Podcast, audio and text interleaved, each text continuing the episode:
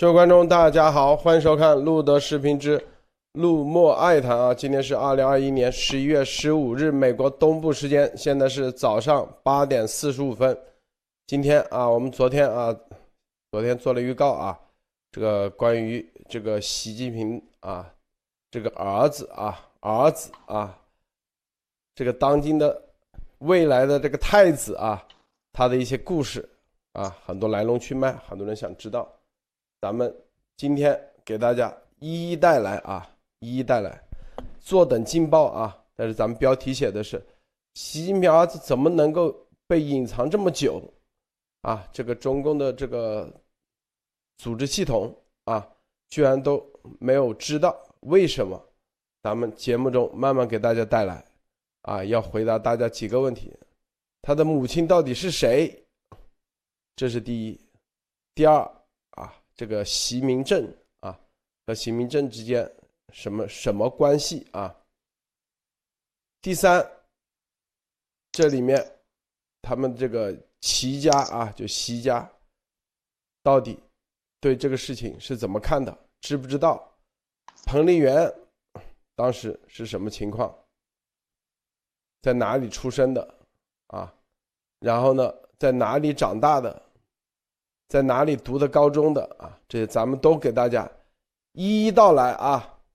好，首先让这个莫博士、艾丽女士啊，先分享一下呃关注的这今天啊关注的一些新闻。先首先前面啊给大呃叫做下酒菜啊，先 这个餐前啊餐前小菜啊，让这个咱们的这个莫博士先分享一下。呃，路德先生好，艾丽你好。路德先生今天的这个其实吊足了大家的胃口，说热包让我自己其实也是有点吊胃口。就是大家一我看到推有时候很多人分享说，今天其实最关注的两件事情，一个就是楚阳的事情，还有一个就是这个习和拜登的这个对话。所以说我也感觉到是无心分享其他的，也是想早早的进入这个路德先生的爆料。只是想多说一件事情，就是我觉得很多网友关心的里面还能把两个结合在一起，就是很多网友是想，这个拜登跟习近平的通话中，会不会拜登突然冷不防问一句，这个楚阳是谁啊？会不会这个习会不会突然就惊掉下巴，然后看一看这个习的反应？但是我觉得这里面其实实际上有暗线在联系，所以说我今天是简短一点，让我们这个艾丽女士看一下分享，我们早早进入话题。好的，我给大家分享一点啊，就是这个今天这进入星期一了啊，呃，北京时间已经进入星期一，现在美国刚进入星期一，那北京已经这个结束了。但是今天呢，就是在中美高峰会议马上这个拜习的这个今年的第二次电话就要打通的时候，这个爆出来一条消息，就是呃，这个在星期啊，不是这个啊，就是在。呃，这个美国呢，呃，出现了是它的一个呃，茱莉亚音乐学院和天津的呃音乐学院啊，天津的音乐学院和茱莉亚音乐学院合合作设立的，叫做天津茱莉亚学院，上个月的这个二十六号落成。那么当时呢，是第一夫人彭丽媛致信。说这个呢是促进中美人文交流的新平台啊！大家要知道啊，现在之前的老平台已经不作数了，已经全部都被封了。什么休斯敦领事馆被关了，什么以杨洁篪为首的过去老一派的这个外交啊，中美关系的这些现在都已经做旧啊，做旧彻底封存。现在新的这个中美交流的平台是什么呢？天津市人民政府外事办说，为深入学习，这是今天的啊。发出来学习彭丽媛教授的贺信精神，贺信精神要创新做好天津对美工作。日前举行研讨会和座谈会，认为贺信为新形势下开展对美人文交流指明了方向。看到了吗？就是说，以彭丽媛啊第一夫人作为外交最高代表和指示精神的这样的一个以美音乐啊音美。来完成的一个人文交流啊，要从彭丽媛开始。这个大报纸啊，就是大肆宣传。当然，这个现在呢，啊，他用的是官方的啊外办，天津外办的官方公众号叫“天下之金”啊，就是专门指国之相交，与民相亲，民相亲在于心相通，指出彭夫人。呃，彭丽媛的贺信是为新型时下啊，就是开展对美人文交流指明方向等等，在这个关键时刻要学习好、落实好、贯彻好彭丽媛教授的贺信精神啊，然后全面开展对美人文交流啊，就是说这个要从天津市外办来发起这样的一个天津茱莉亚学院的这个这样的一个呃这个贺信精神开始啊，这个是非常有意思的啊，在今天爆出来。所以，我这个就是唯一的想跟大家分享的啊，相信这个也和习地啊，以和习家的这一切都是有关系的。好的，路德，啊，大家非常啊关注。首先，我告诉大家啊，这个咱今天所说的，我做这节目之前可是做了可多准备啊，是因为要听很多视频啊、音频啊啊，看很多视频、音频。咱啊说的这些都是这个。这是都是有啊证据的啊，这都是绝对机密的，因为啊都是这个可以说我们之前艾丽，咱们记不记得咱们之前说过？我说啊，谁牺牲说不加这个炒菜的是吧？这个这里面扫地的啊，说不定都是咱的人，是不是这意思？记不记得？记不？无面人啊。对，首先我先说啊，这个。楚楚阳啊，楚阳是吧？他在哪出生？在浙大啊，浙江大学医学附属医第二医院，就是浙大二院出生的啊。这是浙大二院出生，大家赶紧记笔记啊，因为咱们每说的一个点，哎，说出来，绝对的啊，让他们挠他们心窝窝，因为全都是机密啊。最顶级机密，这因为这个信这些信息，曾庆红都不知道。因为如果曾庆红啊，组织部当时如果知道，那其估计就不可能。哎，这就是为什么组织部都可以给中共的组织部都可以瞒下来，因为生下来以后啊，生下来以后，这个习近平的母亲啊，齐心是吧？非常喜欢，非常喜欢啊，就带在了这个齐家养啊，其实就是说白了，就那时候习仲勋还没死呢，还没去世啊，没去世。然后逢人啊，很多人啊，他对外是怎么宣称的，你知道吗？艾丽啊，莫博士，你猜猜，这孩子对外是怎么宣称的？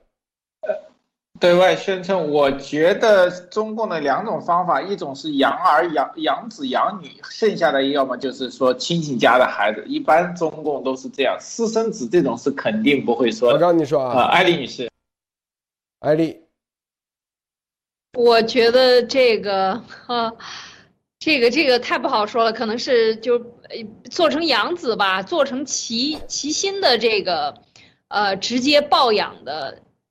对外啊，哦，对外啊，哇，他是从小，我跟你说啊，你们听我说啊，知道这个习远平有个儿子叫习明正，啊，习明正，这个人现在美国啊，人在美国。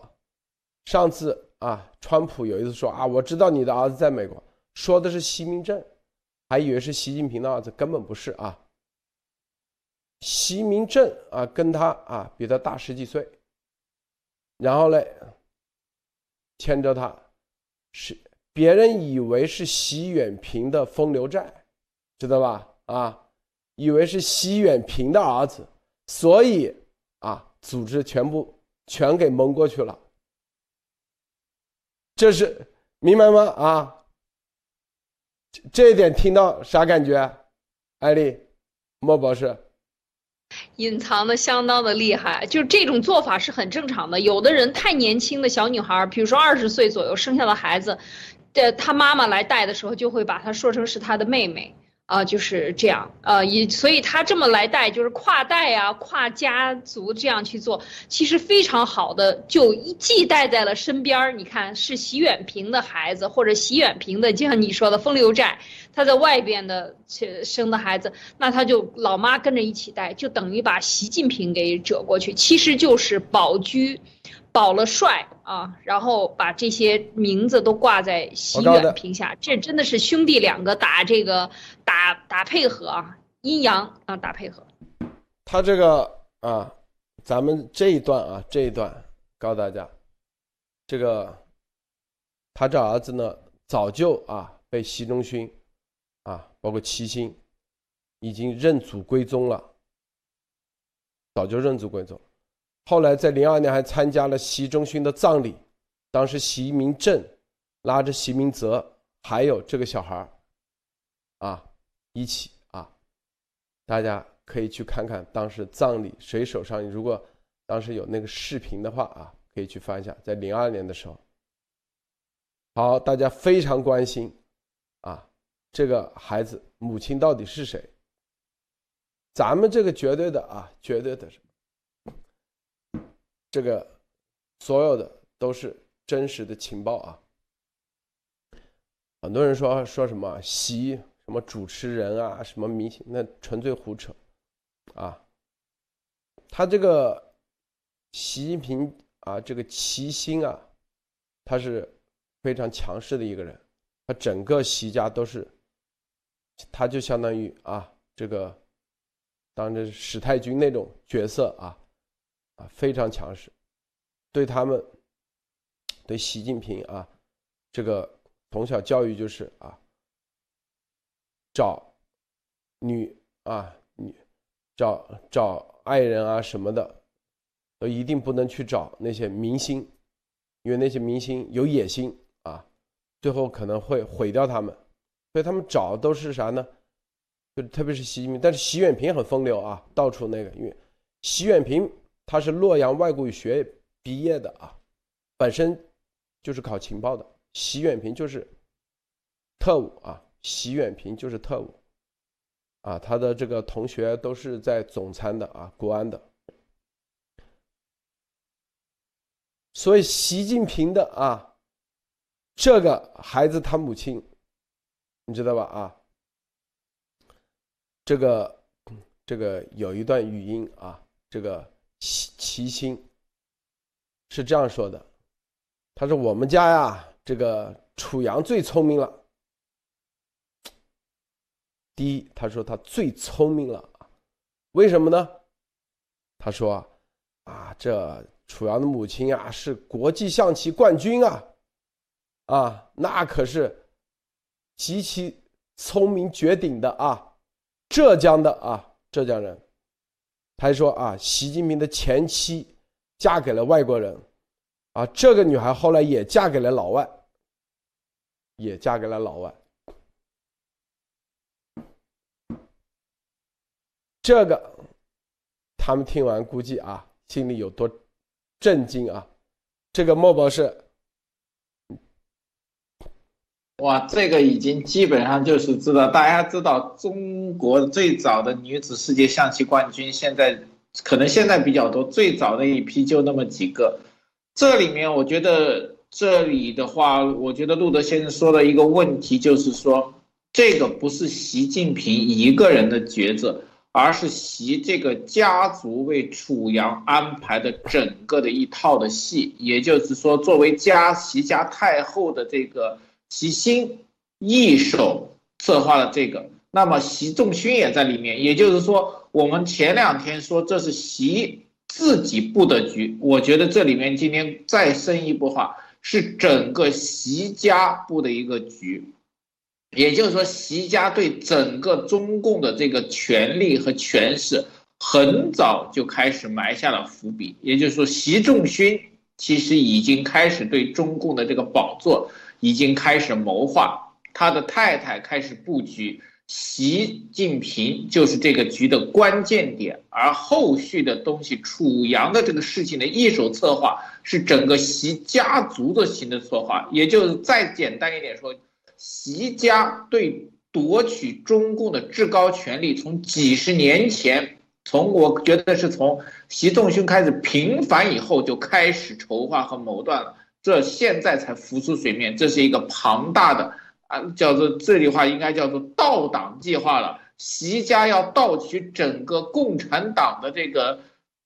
资产和利益哇！现在这个就是不光是盗国贼了，这个习家是全家要盗党贼啊！这个中共所有的人都要被我们习家玩在手里，这个太厉害了。这个老太太连皇子皇孙都安排好了，那说不定下一代的这个下下一代已经安排好了。叫什么？这个习习远平这个锦衣卫指挥使也安排好了，这个皇太子也安排好了。现在这个。皇宫里的皇后、贵妃都选好了，哇，这个习家绝对不简单。看来这个习不光是这个习习这个习仲勋不光是平反那么简单，习仲勋看来对整个中共的这个走势很叫什么布局已久啊。路德先今天绝对是捅了一个大料。好的，路德，这个彭丽媛实际上早就知道了啊，这是我是这个啊再次确认以后。这个他是在九七九八年这两年，彭丽媛跟习近平分居，两地分居啊，两口子那时候闹离婚。彭丽媛嘞啊，后来又怀过一次孕，但是流产了啊，流产了以后呢，就去北京三院，现在的这个院长。之前是生殖医学中心的，这个叫乔杰啊，乔杰院长，现在叫院长啊，之前叫主任吧。去看过，治不好，没办法啊。那时候三十八岁，年龄也不小了，所以流产了。很多人说啊，这个这就是啊，这个。整个这都是，其实就是他们就是很多外面啊谣传啊什么什么这个什么孟雪啊，那都是胡扯啊，那都是胡扯。因为习他最看不最看不起就是那些影视明星啊，那些明星啊那些最害怕就跟他们打交道，最害怕。所以呢。你看那个习的前妻也是啊，这个离了以后啊，说走就走，也不出什么事儿啊。然后这个楚阳的母亲呢也是一样，没有任何动静，不闹出任何事情出来，这是他们需要的安全，这是他们一直以来最考虑第一位的。啊，这是这所有的，这能走到就这整个习家啊，这习仲勋被打倒啊，什么能走到今天这一步，背后的最主要的就是习心，就习近平自己都不知道怎么啊当了总书记，这背后都是齐心啊，一路运筹帷幄，可以说在党内啊，这个这个找关系，那个找关系。啊的结果，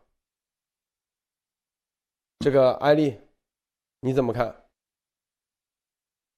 对这个，现在有人 说这个冠军啊，已经挖出来了。这个，呃，也是姓朱啊，朱朱什么？朱振，朱晨，楚晨啊，楚晨，姓楚吗？姓朱吧，言字旁，他可能改了一下。哎。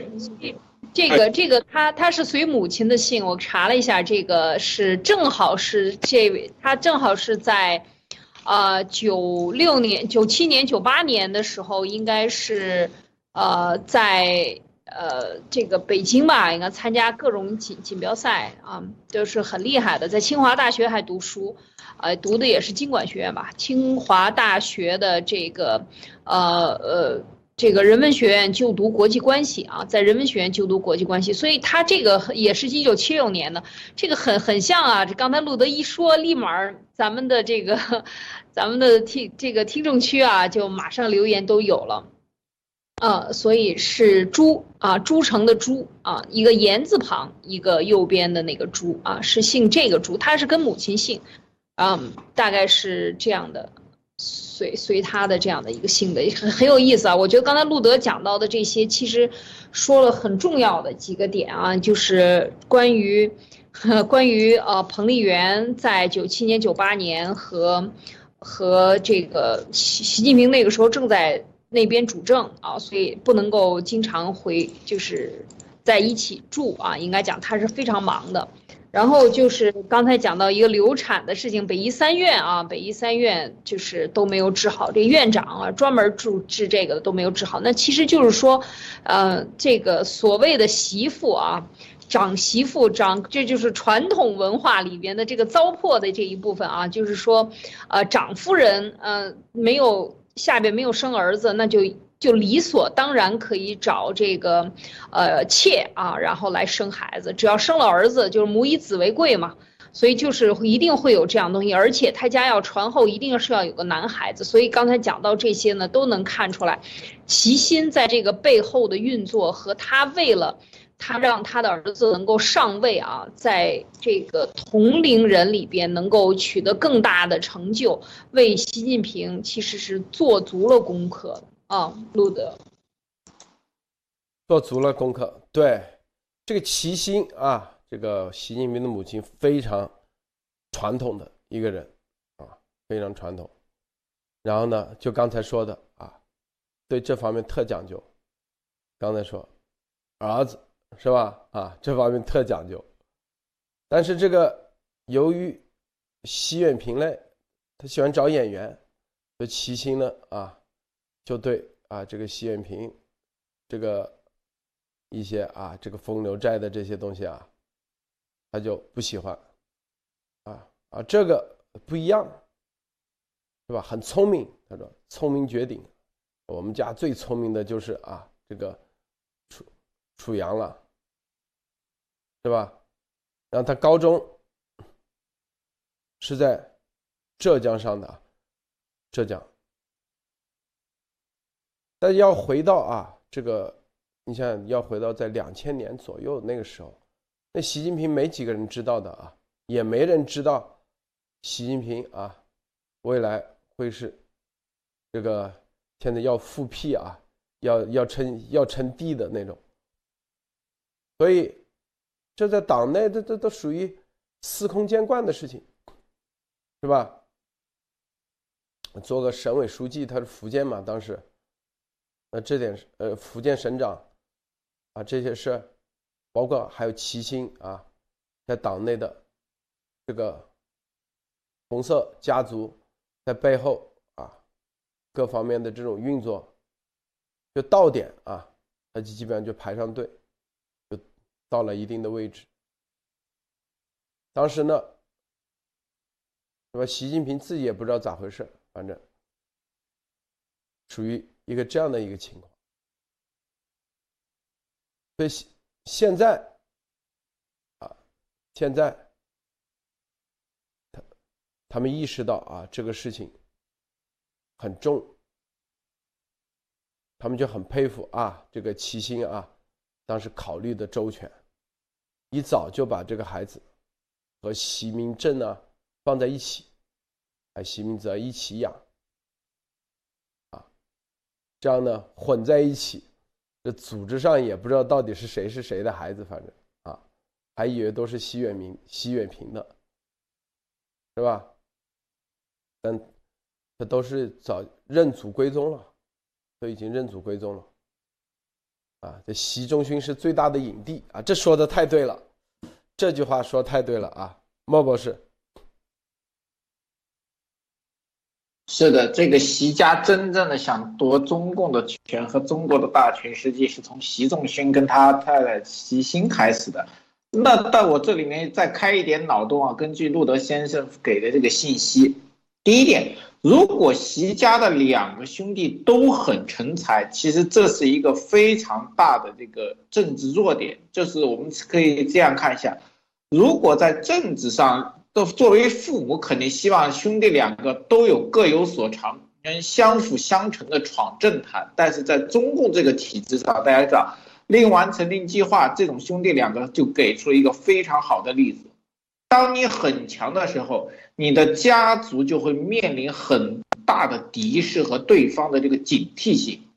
那这时候，齐心甚至我觉得让这个这个习远平开始办这种花花公子来做这种分流战，实际上就是什么？给习近平打掩护，因为他越分流。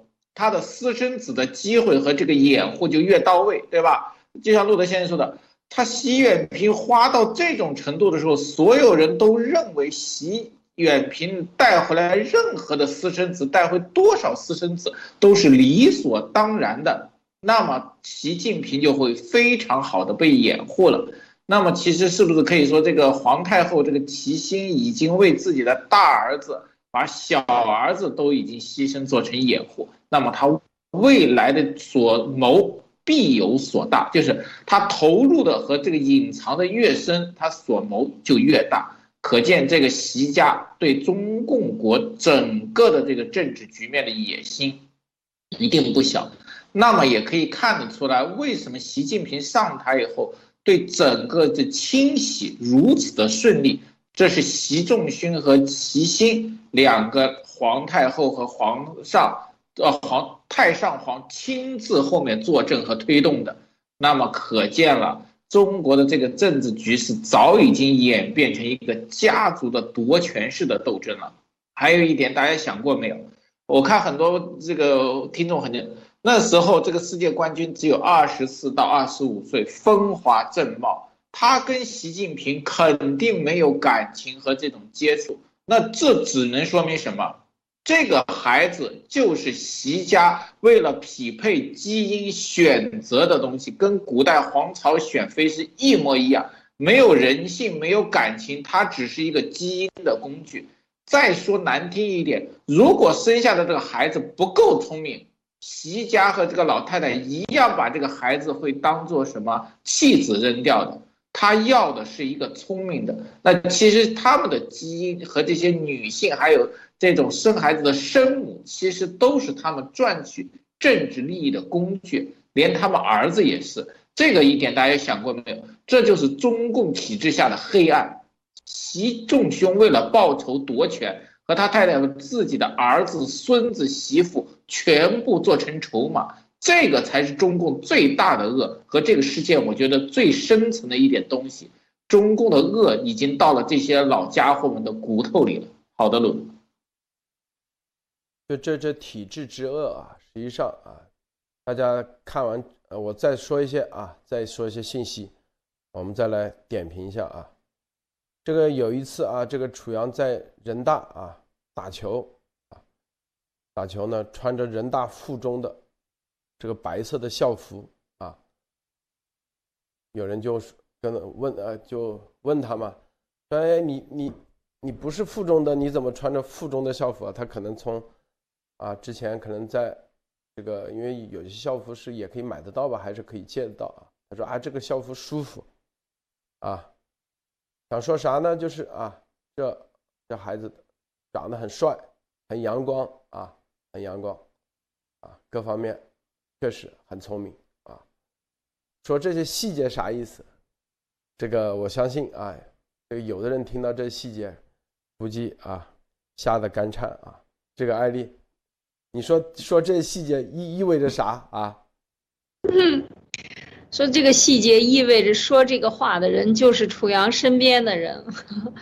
就是所有的知根知底，生活中的一点一滴，没有别人知道，只有自己知道啊！所以这个说这些细节，其实就是最终榜，等于是插在喉咙里的刺啊，就是让他们很难受。怎么会知道怎么出去的？到底是谁说的？跟谁说的？可能楚阳自己都不记得。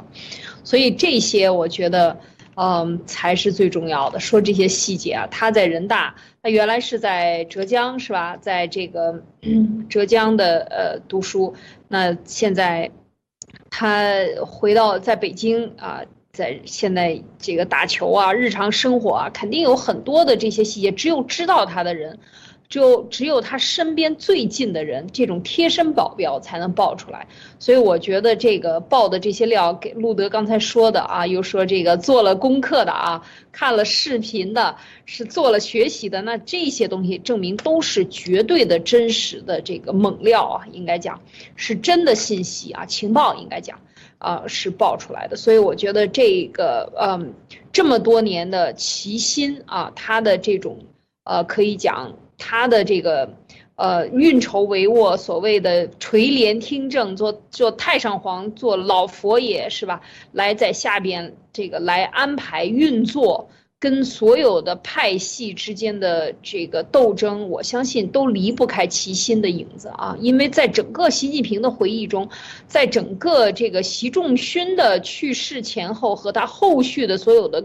习近平爆出来中都有齐心的，所有的这个每一个时间段都有齐心的故事在里边。就齐心对习近平的影响，大家要知道母子之间的这种影响是非常深厚的。所以他生的这两个儿子和他带的这两个儿子，以及跟着习仲勋在整个的这个江湖上。在党的江湖上啊，二代的这些江湖里面来进行这个安排运作，我相信啊都是非常的，可能是很多人都知道他的啊，所以他是很厉害的一个人物。那么今天把这个爆出来，我相信就是确实是刚才路德讲说是他们三个孩子是吧？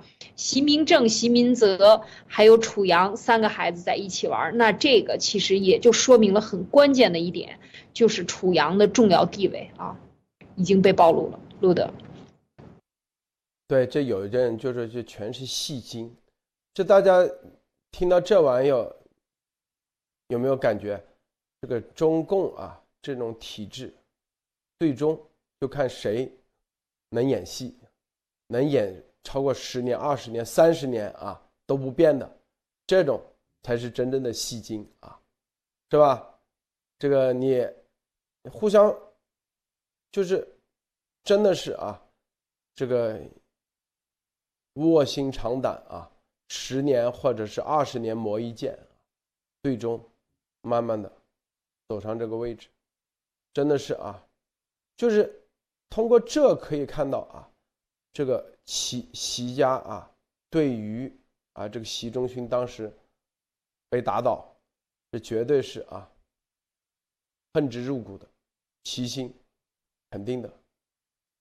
啊，这样的隐忍啊，这可就可以可以看得到啊。现在这个习的所有的啊这种行为作为，他这里头他所做的这个人设以及包括这种行为模式，你就可以看得出，他不是啊，不是。说啊，现在一拍脑门啊，这个就要去干这事，是一一个长期的一个策划，可以说是长期策划。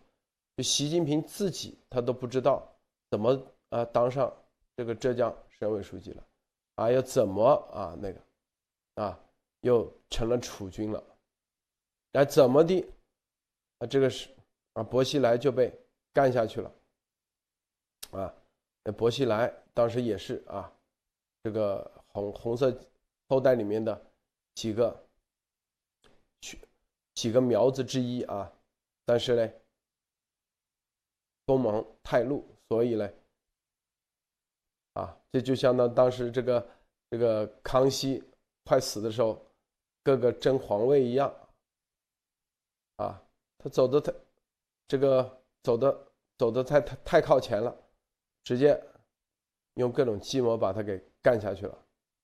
好，这就是宫廷斗争啊，然后还有陈云之子，太精明了，大家对他不放心。陈啊，当时陈云之子啊，啊，至于说你说什么别人啊，别的什么根本都不在考虑范围内，什么什么啊，什么令计划啊，什么李元朝，啊那都是纯胡扯的，所以那些都是在做梦啊。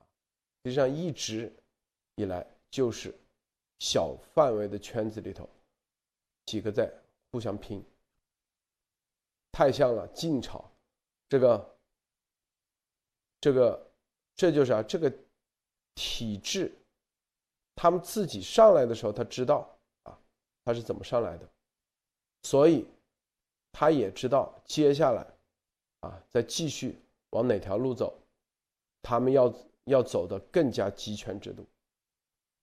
这是因为这个背后，他们之前成功过，知道这所谓的这些啊，这些人啊，这都是站在墙头上的，真正看的都是啥？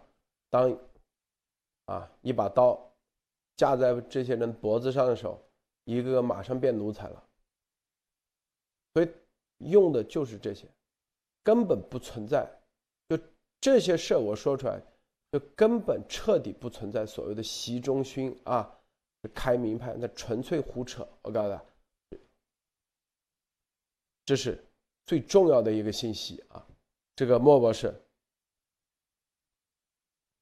洛德先生说的这个很对，就是这些人生活中演戏最如果演的真，就是一定要入戏，就是入戏和入魔，把自己跟这个演的东西叫融合在一起，才能骗人，甚至是几十年的骗，也就是可以见到习家全家上下为了他们这个目的，已经骗了整个中共和中国人已经几十年了。这里面其实路德先生刚才说，其实解。解释了一个非常大的问题，就是大家知道没有，中现在整个华语论坛对这个习近平的做法，这种红色做法非常奇怪。你的父亲是被这个红毛打成这么惨的，你现在当政，你应该是最反毛这一派的，为什么你现在是挺毛？因大家现在知道吗？因为习仲勋很清楚，我是被毛左跟毛红打成这样的。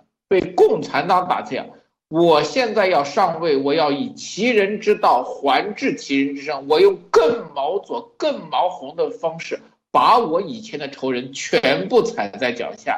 这个东西知道吗？习仲勋不是开明派，他是要以红毛灭红毛，就是我们说的以魔灭魔，他要比这个共产党这个魔更黑，变得更惨，他才能灭掉。这一点上，我觉得习家看的其实。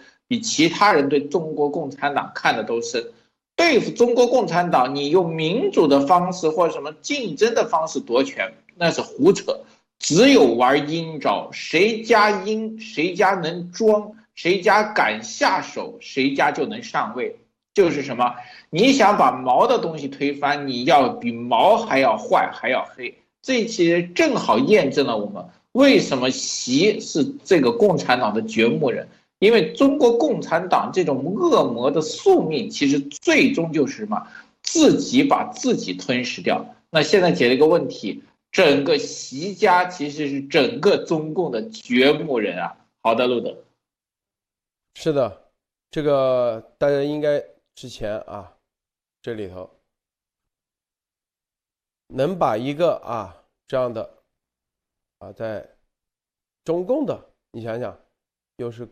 各个情报口，各个国安口、公安口，几十年啊，这藏着都居然都没人知道啊！咱不爆出来之前都没人知道，是不是？这种情况下，还可以堂而皇之把这个曾江啊，这胡全部给忽悠了，是吧？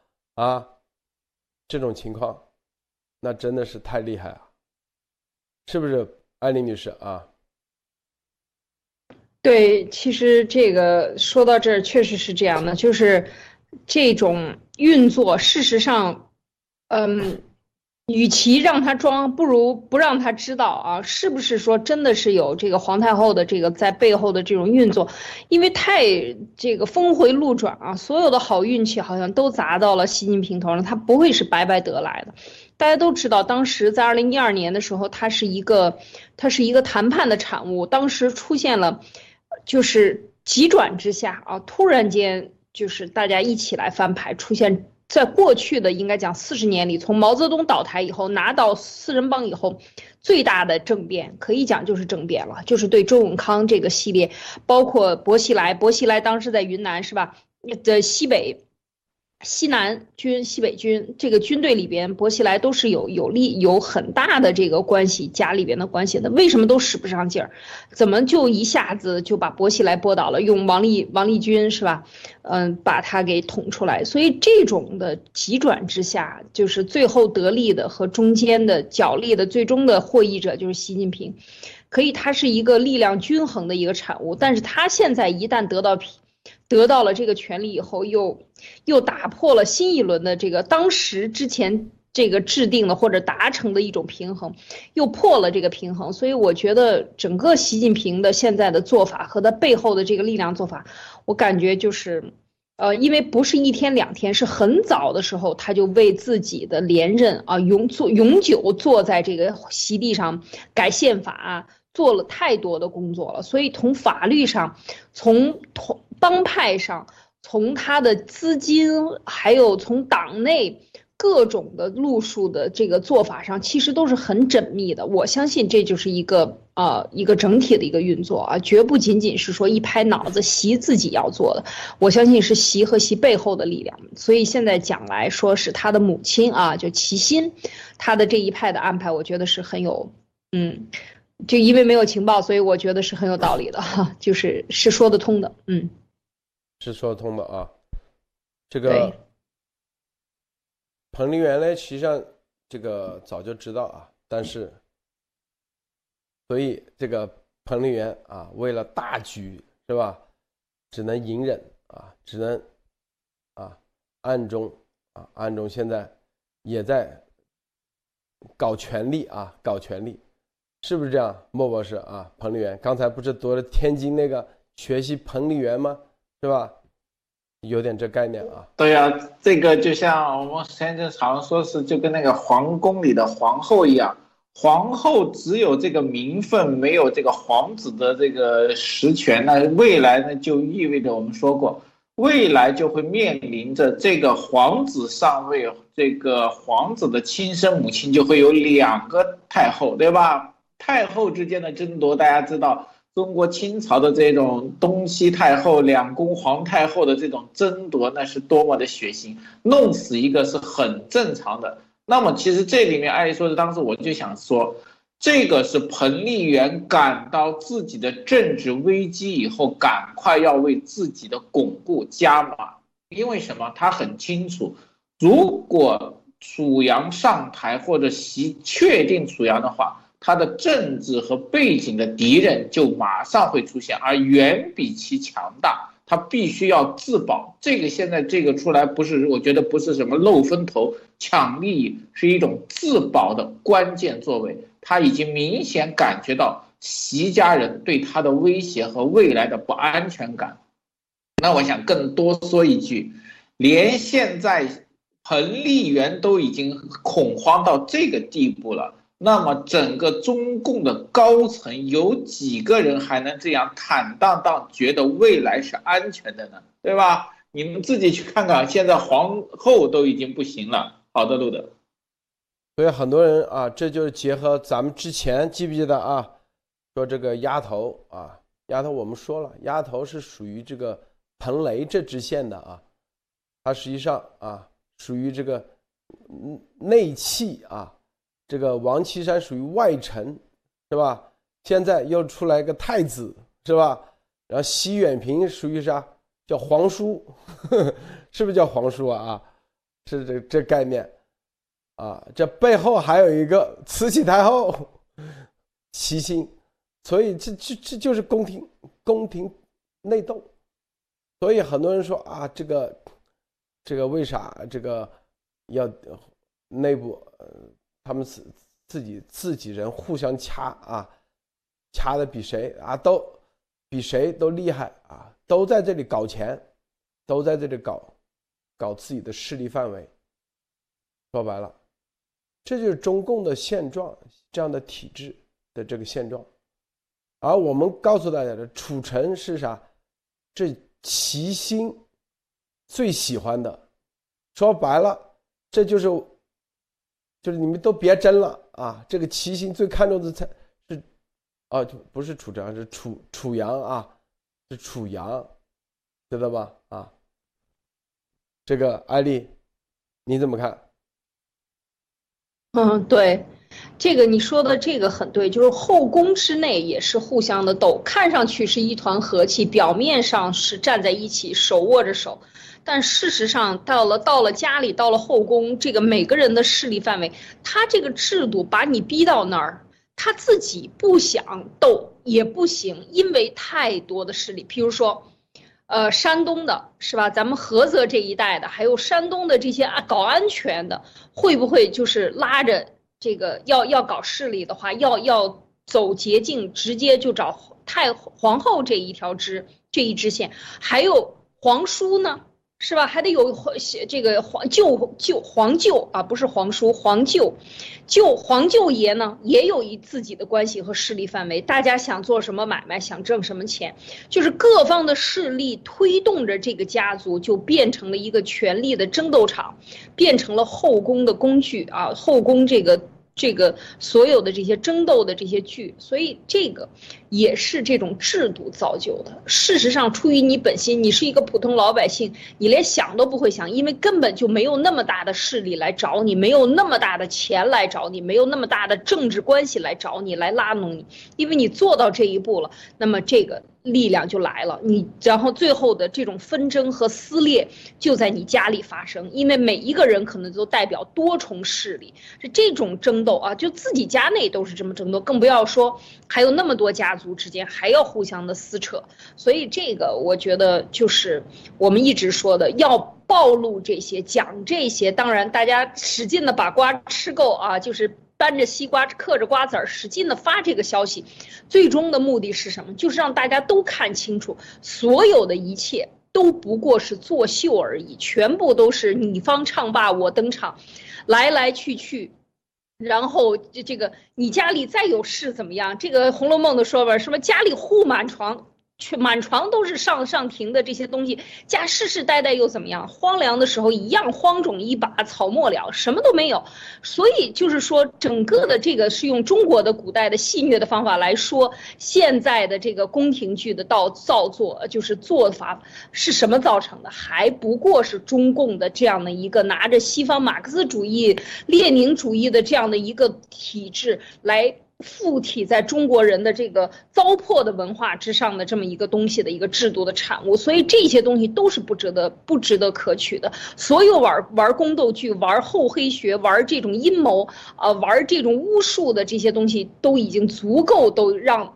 让我们看的都够够的了啊！所以这个多年不看电视，家里不买电视，就是因为实在是看不了中国电视的这种这种宫斗、玩心眼、玩心计，这都不是很正常的。所以我觉得这个这个才是我们要，我觉得要要暴露这些内容的这个后边的要要说的、要要推翻的，或者说要摒弃的这些东西。好，路德，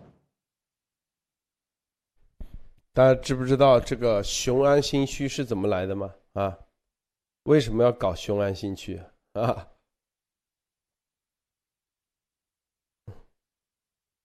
我告诉大家啊，这个莫博莫博士，你猜猜？雄安新区打算向中共的做这个叫做外都是吧？给这个小孩子做一个外都起家的一个地方，就是。经常古代皇帝就会把太子派去这个外都外派来捞取政治资本和培养这个叫做太子党用的，会不会是这个问题？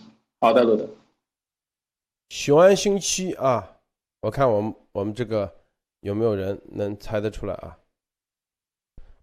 告诉大家啊，这雄安新区，齐心啊，齐心是哪里人？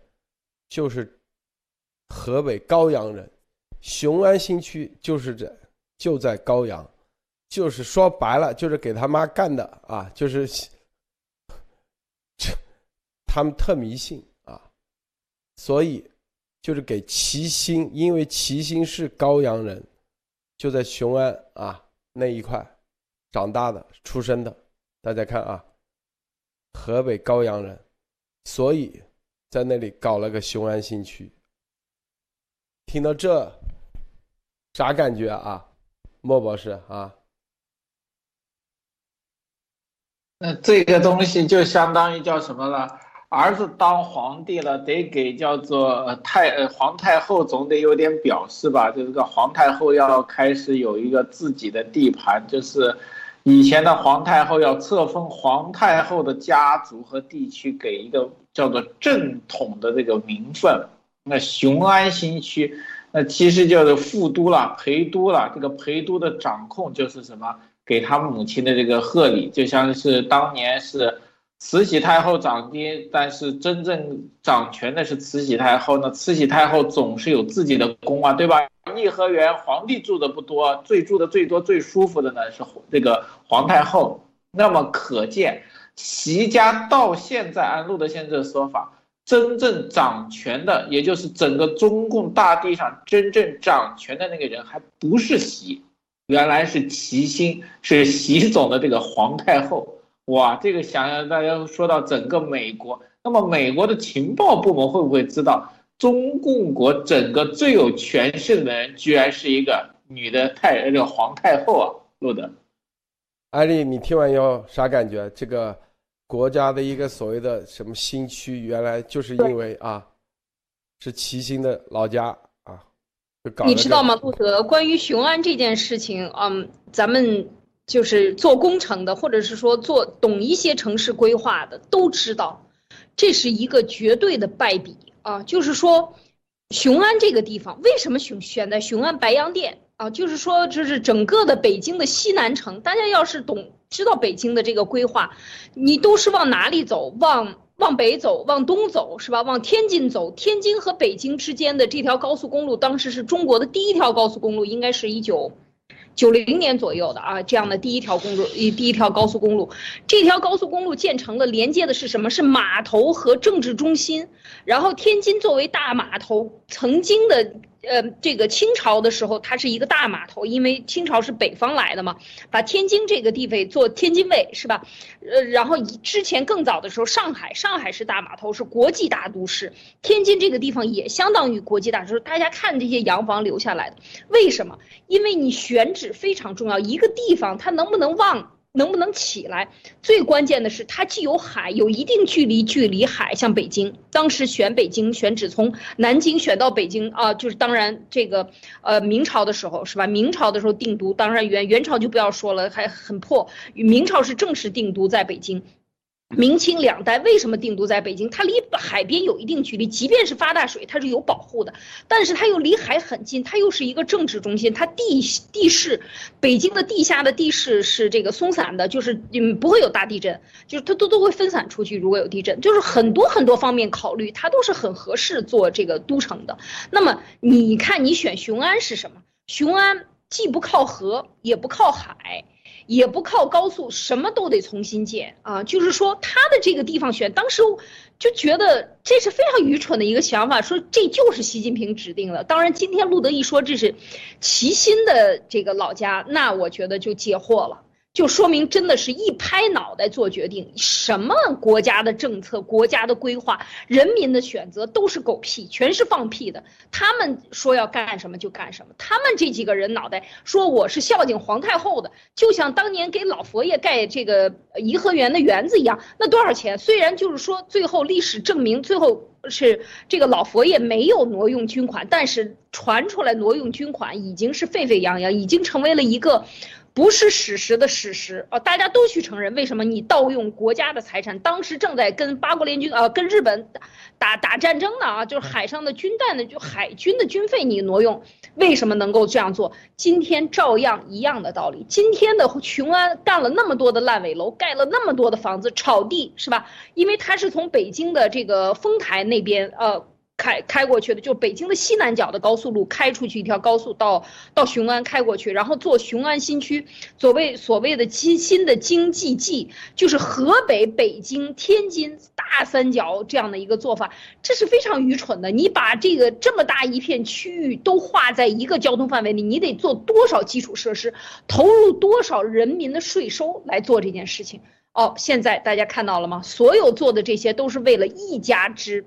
一家之这个应该讲牺牲奉献讲的是什么？是给老佛爷盖庙堂的，是吧？是将来要在这个地方留下青石，就是说留下建筑物嘛。这历史上讲什么留？就是石头砖头嘛，就是盖房子嘛。所谓留下一个标标杆。啊，就像长城一样，留下一段城墙，像秦始皇要盖他的陵一样，像这个阿房宫要盖这个要修修起来一样，他要留下一个建筑位，作为自己曾经的这个丰功伟绩的这么一个标识。这是什么思想？这不就是帝王思想吗？习的脑子里装的是什么？他们家的人脑子里装的是什么？真的是要大骂特骂。这就是草菅人命。所谓利用人民大会堂，什么开什么大会，什么人大代表、政协代表，全是放屁。啊，录的说完了。是的，这个其实啊，这刚才艾丽女士说太对了，这正儿八经啊，这彻底，这个就是一个帝王思想，一直以来就是，呃，大家还没看明白而已，啊，早在习仲勋时代估计就这样，只是政治斗争下去而已，后来就一直有点这个当年啊，这个卧薪尝胆一样啊，几十年。啊，上来了就开始折腾了，要开始报复了，一个个用政治斗争的方式、政治运动的方式，这就是这样，这就是中共的这样的体制，最终啊不可能啊出真正的啊出文明上来的人如何想的，就是让自己位置更稳，因为他自己是这样几十年啊隐忍出来的。万一啊，又来一个人啊，在他面前装的时间更长怎么办？他怕呀，所以各方面要修宪、终身制，接下来可能帝制啊，甚至打着什么什么日本天皇的那种名义啊，君主立宪啊等等啊，不一定有宪了，就君主立共啊这种方式，一个新的体系，就跟这个北朝鲜一样啊，大家不要以为。不会出来，照样会出来。这些所有的人的意识、人的概念，那就在不断的洗脑的过程中，你自我麻痹了，自我认同了，最终就跟那个《肖肖申克的救赎》说的很清楚啊。刚开始啊，觉得不能接受，啊，进入监狱的时候，刚开始浑身不舒服，过一段时间，哎，适应适应。再过段时间接受了啊，再过段时间和这个体制啊，这个融为一体了，最后维护这个体制，到最后他有一个犯人，这不出去了吗？出去了活不下去，又回到这个监狱里去了，是吧？离不开了，这就是这个人的啊自我麻痹的这个过程。所以我们的节目每天为什么啊必须得播啊？一天不播啊，估计这个很多人因为这个中共的这个这个洗脑体系太强大了，无孔不入。你稍微啊，你一天不去警醒一下，可能就会被他给给侵蚀了、腐蚀，最终啊，就慢慢的接受很多东西。一旦接受，你的世世代代你就为奴了，这个莫博士。对对，你可以看到，其实习家整个的这种成长和这种叫做入戏以后变魔的这个过程，其实就是中共荼毒的。我估计齐心跟习仲勋当年被迫害的时候也没有想到，只是慢慢的看到中共的这个时候，这就是一个最大的区别。魔看到魔鬼的时候有两种选择，一种要么就醒悟去达到魔鬼，另外一个就是入魔变成比魔鬼还要魔的人。那么可见，当时习仲勋跟齐心选择的是入魔，要比中共还要魔才能控制这个魔鬼。那么这个就像说的一些东西，非常像中国的历史的轮回，又到了现在，百年前。中国的皇帝和中国的小皇帝，就是由一个老太太在那里指点和扶持上位的。中国的所有的国策都是一个在深宫里藏的一个老太太来改变和制定的。中共国的对呃当时清朝对外的战争和所有的国策是个老太太在帘子后面拍脑袋决定的。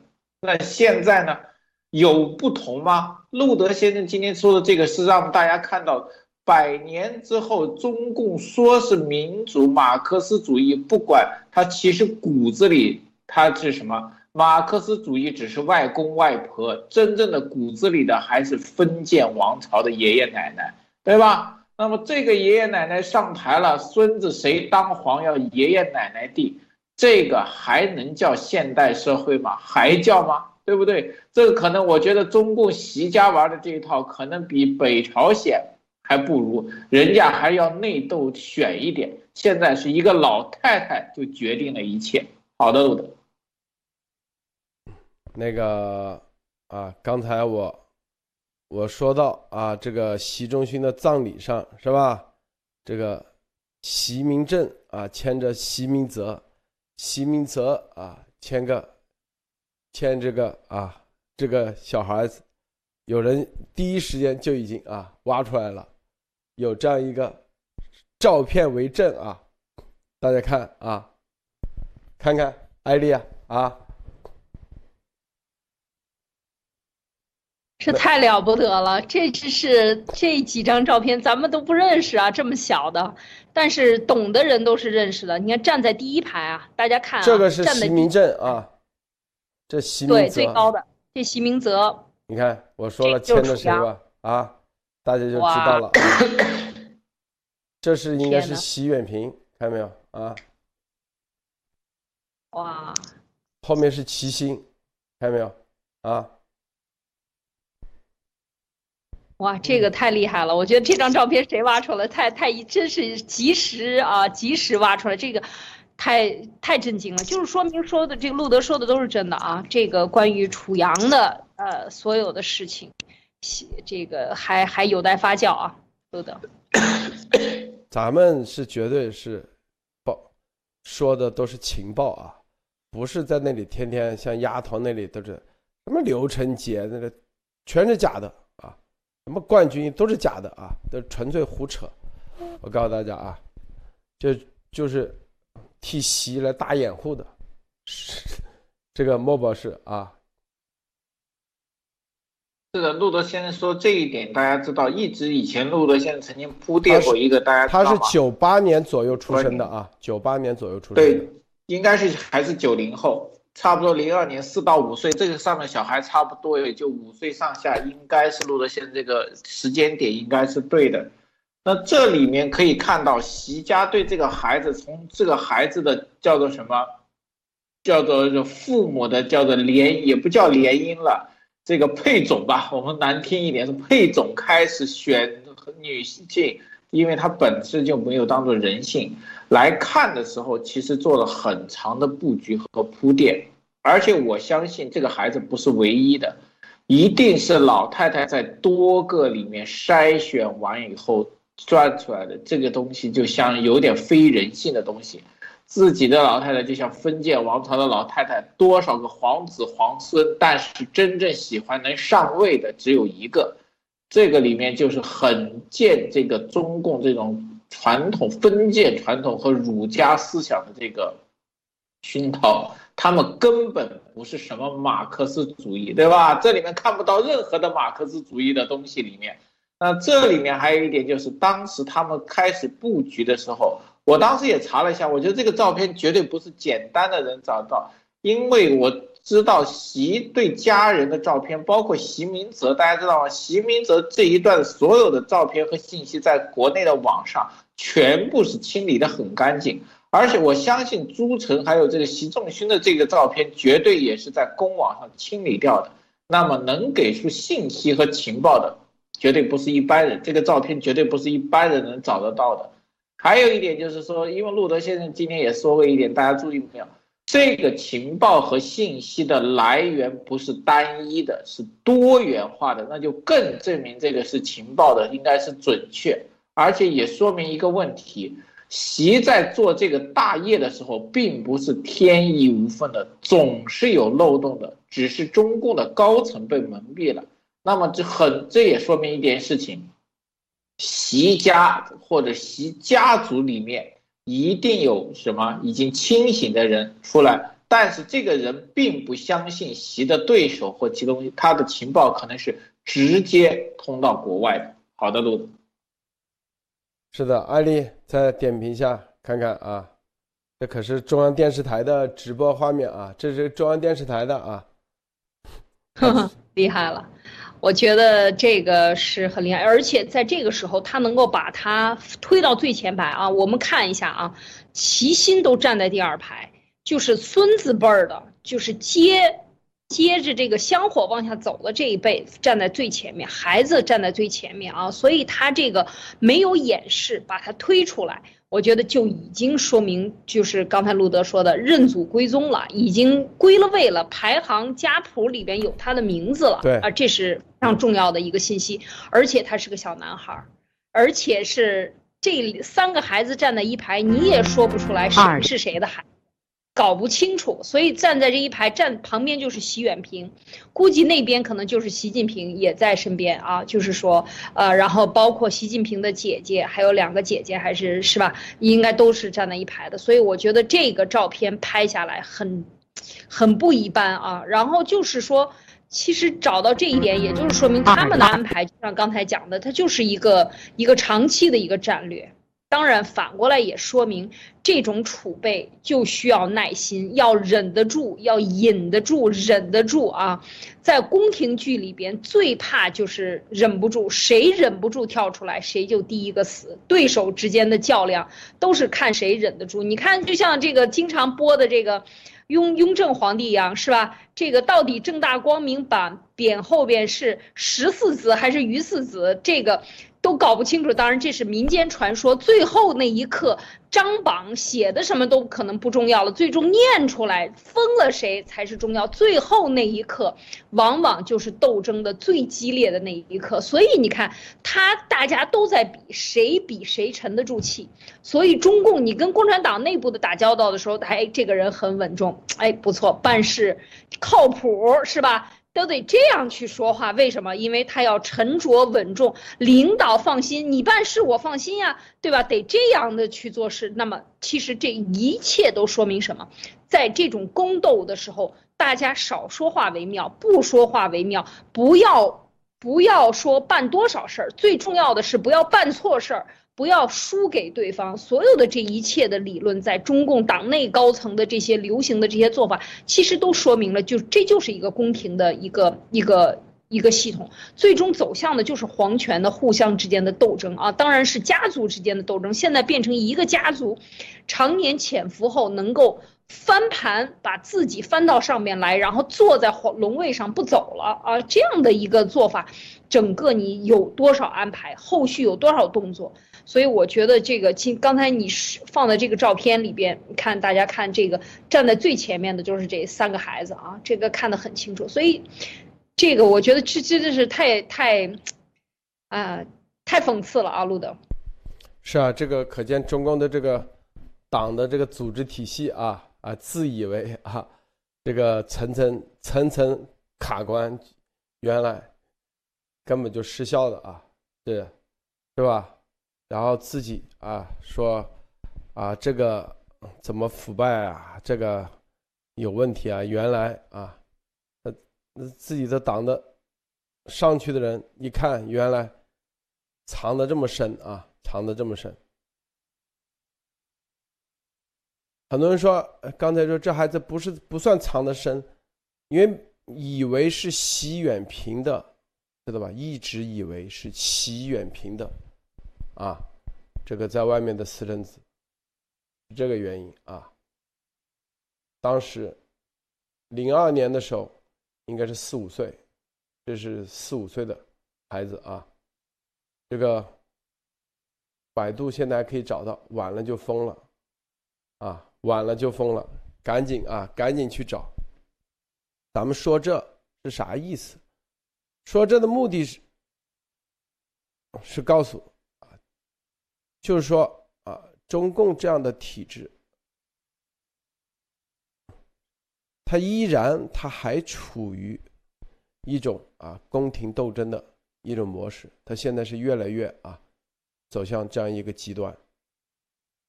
第二点，就是任何啊觉得这个体制啊，之前觉得习仲勋啊好像是开明派啊怎么，你看其实上就被忽悠了，这样根本不是，因为这个体制很难出这样的，是吧？他可能当时一一时意气啊，啊讲义气的方式替胡耀邦说了些话。是吧？然后，但是到现在这几十年，几十年，他的这个这个习家，他的这文化的基因的这所有的啊，到现在要走哪条路，已经看得很清楚了。这个六中全会，啊，这就是为什么很多人说啊，这个习好像没有根基一样，其实他根基大的去了，他的根基的来源就是在齐心。啊它是运作，可以说是一九二六年生嘛，是吧？这个一直以来都在慢慢运作。表面上习没有啊，没有这个根基啊，没那个。但是，一个是七星的运作，第二就是习远平呃外面的配合啊，打配合，因为他是习远平本身就是特务嘛，就是情报情报口的人啊。他是只不过这齐心啊，这个运作能力很强，然后呢，在党内把很多这个给藏住了，给盖住了，让大家看不清楚而已。这个这种啊，我们刚才一直说啊，这个。楚阳是吧？也长得很帅，很阳光。大家刚才看那个照片，确实很帅啊，是吧？说的啥意思？就是啊，这样这样啊，一个环境长大的孩子，他的天性，他也是追求阳光和自阳光啊，追求的啥？追求的。都是这种自由的，是不是？就跟那个金正恩一样，他们说之前在瑞士的时候上学的时候，很多人觉得啊，金正恩很，金正恩那时候很帅啊，但是有体制，最后变成了恶魔。现在，啊，我们想说的啥？就是现在这个年代，如果在啊，这个。用这种方式，他迟早，他是啊没有不透风的墙。我们刚才说啊，他穿衣服，穿的这个浙大附中的，是吧？这个衣服，咱都知道，是不是？我齐心说啊，这个楚阳是吧？是最聪明啊，这话咱们都知道。对，好一招瞒天过海，那就是啊，你你不可能有。能藏多久？藏藏不了多久的话，其实对他们来说，其实就未来啊，就跟就跟当年溥仪一样，是不是？啊，这个这个慈禧已死，那什么下场？是吧？只有中国真正走上法治、人权、自由、民主。最终啊的每个人才能过上真正的好日子，谁都不能害得了你。如果不这样走，哪怕你现在啊还你你这个这个自我算计啊，算的啥都算到啊，最总有这一个点没算到，总有啊，是吧？你说的话咱们都知道的时候，这就是啊，这就宿命。你逃不掉，这个莫博士。是的，洛德先生这个说，我的理解是，孩子不管是基因是怎么样，当他生出来的时候，其实本身不具有任何的政治和这种特色，包括习这个出身也不是，但是他在这个体制里，他父母在这个体制里就会慢慢把他培养成这种情况。这个孩子就像很阳光，但是如果按他的父辈和祖辈的培养，他未来有可能比他的父辈和祖辈更加厉害。这就是为什么说在这个泥沼里面只会把人性和最基本的东西泯灭，大家只看到利益和凶残的一点。这里面我就觉得习家这个东西，习家非常的深谙这个中共的生存跟这个叫做斗争之道。就是中国国有个老话，中国有个老大小隐隐于野，大隐隐于市。当时他们为这个孩子肯定就是制定的这个战略，与其藏在外面，不如放在里面用来混淆视听。那么这个布局现在看来是成功了。但是这里面有一点，就是说，为什么这个情报我一直在想，就是这样，路德先这个情报一直能到国外，到路德先生这里面，而中共的其他派系就一直拿不到这个情报，其实也是跟他体制有关，因为拿到这些情报的人一定是内部非常关键的人，他们其实也很清楚这个情报。给到习的对手，自己有可能也是活不了命，对吧？这就是中国内斗的一个东西。任何人在这个绞肉机里面，你当有利益和有东西的时候，你有可能也同时面临着巨大的风险，没有人能逃得过。所以很多人在这种情况下只能选择闭嘴，对吧？与其让人知道你知道个天大的秘密，对你来说就是怀璧其罪啊，有很可能会丢命。所以说，这个情报有一部分的人就根本不敢向他袭的对手去透露。那么现在回来，这个时候现在说出来，其实告诉大家一个事情：中共已经到了一个绞肉机的一个最邪恶的顶端了。他开始要什么榨取高层和各个阶段，内斗已经升级，升级到你死我活了。已经，我觉得是基本上跟文革的开始时期。没有区别了，就是说简单一点，毛开始大字报，已经开始把刀要亮向其他领导人了。现在的习也到了这一步，其他人其实不争就是死的地步了。好的，路的，是的，这个艾丽你怎么看？点评一下啊，点评一下。对我这个说的就是。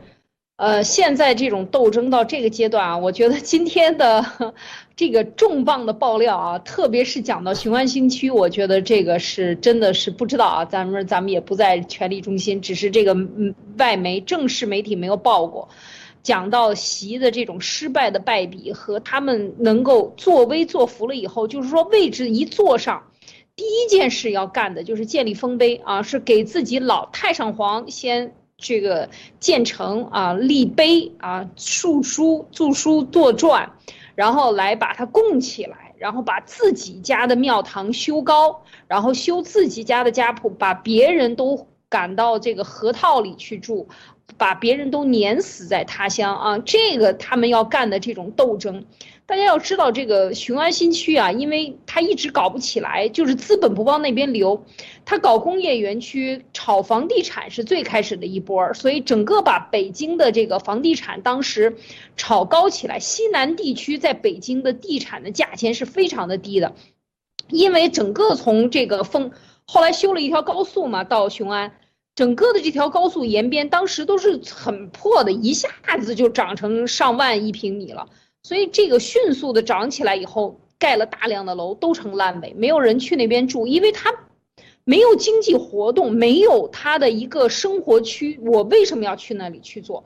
就是为了新啊雄安新区嘛，就是为了要把白洋淀边上的这些东西带动起来嘛。他这个习近平自己也亲自去白洋淀来来去带动雄安新区，是吧？但最后达到的是什么？如果真的走市场经济，是没有人的。所以。